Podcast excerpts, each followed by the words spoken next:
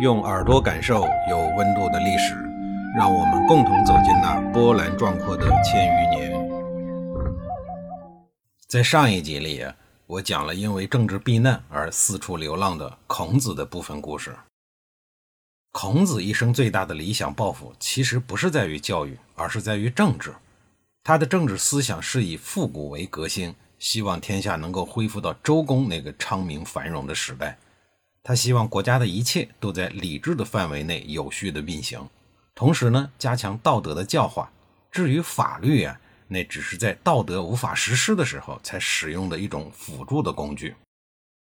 孔子所说的道德是一个很大的概念，归纳起来为两类：一是礼，有了礼，社会就会谦恭忍让，就会减少纷争；二是孝，人民对父母要孝顺，对祖先要虔诚的祭祀。这样一来啊，人的德性呢就会趋向于仁厚。孔子的政治思想大体来说是对内整顿纲纪，对外驱逐戎狄蛮夷，也就是把坏人赶走，然后呢，逐步把社会带到正常的轨道上去，带回到西周盛世。但是通过上一集里讲述的实际情况来看呀，他的政治活动、政治思想在当时是严重失败的。那些个骄横跋扈、满脸横肉的掌权者们根本就不听他的。孔子一生最大的成就是在于教育的普及，在这方面呀，他给予了后世极大的影响。在周朝时期，教育是贵族的专利，是一件十分奢侈的事情，普通的平民啊是没有机会接受教育的。将知识、学术传播到民间的，正是这一位伟大的学者。所以说，孔子是教师界的当之无愧的鼻祖，而他在实践基础上提出的教育学说，为中国古代教育奠定了理论基础。孔子的教学理念提倡有教无类，他主张不分贵贱、不分国界，因材施教，只要有心向学，都可以入学受教。他开创了教育普及的先河，这样的理念呀，最终使得平民阶层获得了接受教育的可能。在学术的传授方面，孔子对弟子首先进行人格教育，换句话说，先教你怎么做人，然后再告诉你怎么做事儿。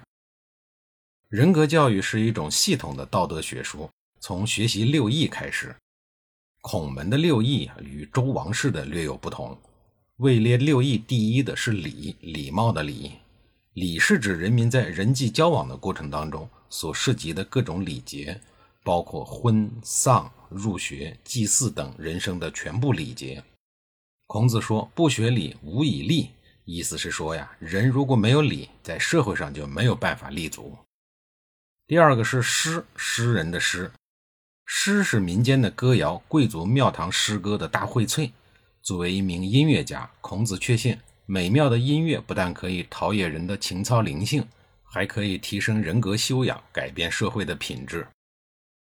位列六艺第三的是书，书是周朝的建国档案，记录了周朝不同时期的大事小情。学习书等于学习历史，不忘先贤，以史为鉴，借古论今。第四个是春秋，春秋其实是鲁国的历史，鲁国的史官对本国大事小情进行流水账式的记录，这就相当于学习本国的历史。第五个是易，容易的易。易有点阴阳学术的意思，用占卜、卦象来阐释社会的伦理道德。位列六艺最后一个的是乐，礼乐的乐。遗憾的是啊，乐的内容早已经遗失了，我也不知道里边都写了啥。孔子通过创办私立学校，广泛的招纳学生，传授上面所讲的六艺。他打破了教育资源被贵族垄断的情况，让更多的平民子弟得到了接受教育的机会，使得平民对上流社会、对政治的兴趣日渐浓厚，因而使学术思想大为昌盛。孔子一生所教授的子弟多达三千余人，其中有七十多个是贤人能士。他的弟子不但对鲁国的政治社会有着巨大的贡献，其影响力还远及海外。在那个思想逐渐开放的年代，还有一位创造了道家思想的神秘人物，他就是老子。两千五百多年前的一天，一位老者骑着青牛来到了函谷关。关令，也就是守卫函谷关的军政长官尹喜，见有紫气东来，他便感觉到有圣人要来，于是出了关门，迎了上去。来的这个人正是老子。尹喜早就知道老子学术渊博，心藏大志，随后就虚心的借斋问道，请老子写书以惠后世。老子被他的诚意打动，于是写下了《道德经》送给了尹喜。随后呢，老子就不知所终了。《道德经》一书虽然只有五千字，但它的含义非常的丰富，影响力也很大，与孔子的《论语》一样都非同小可。他对人生、文明、政治、经济、宗教都有独特的看法。老子认为世间万物的进行所遵循的法则是物极必反和祸福相依，凡是在某一方面发展到极致的时候，就该向相反的方向进行了。他教育人们不必把福分发展到极致，而是有所控制，教导人要谦卑逊让，知足寡欲。全文看过《道德经》并完全理解其深厚含义的人可能不多，但五十多个出自于《道德经》的成语您一定耳熟能详，甚至呀还会经常的运用。比如天长地久，金玉满堂，视而不见，虚怀若谷，自知之明，大器晚成，知足常乐，根深蒂固，以德报怨，天网恢恢，疏而不漏，老死不相往来等等。仅通过这些流传了几千年的脍炙人口的成语，我们就可以管窥老子思想的魅力。法家的思想在春秋时期也占有重要的地位，韩非所撰写的《韩非子》就是法家的代表作之一。法家论证啊，总是站在权势的一方，虽然有时候也顾及人民，但也是为了君主考虑为前提。法家就是告诉君主如何用权势和法术来统治人民。法家反对儒家的贤人政治，他们认为世界上的贤人太少，主张君主使用强硬的手段来管理人民，管理外交。用现代语言来讲呀，属于鹰派，而且呢，旗帜鲜明地站在了温和的鸽派的对立面。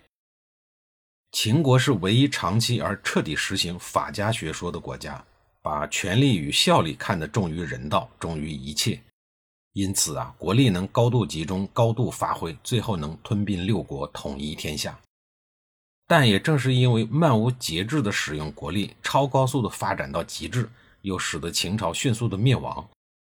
也许在冥冥之中啊，印证了老子的道家思想，物极必反。讽刺的是，秦王嬴政一边终其一生奉行韩非的法家学说，一边听从丞相李斯的谗言，把创造法家思想的韩非给扔进了监狱。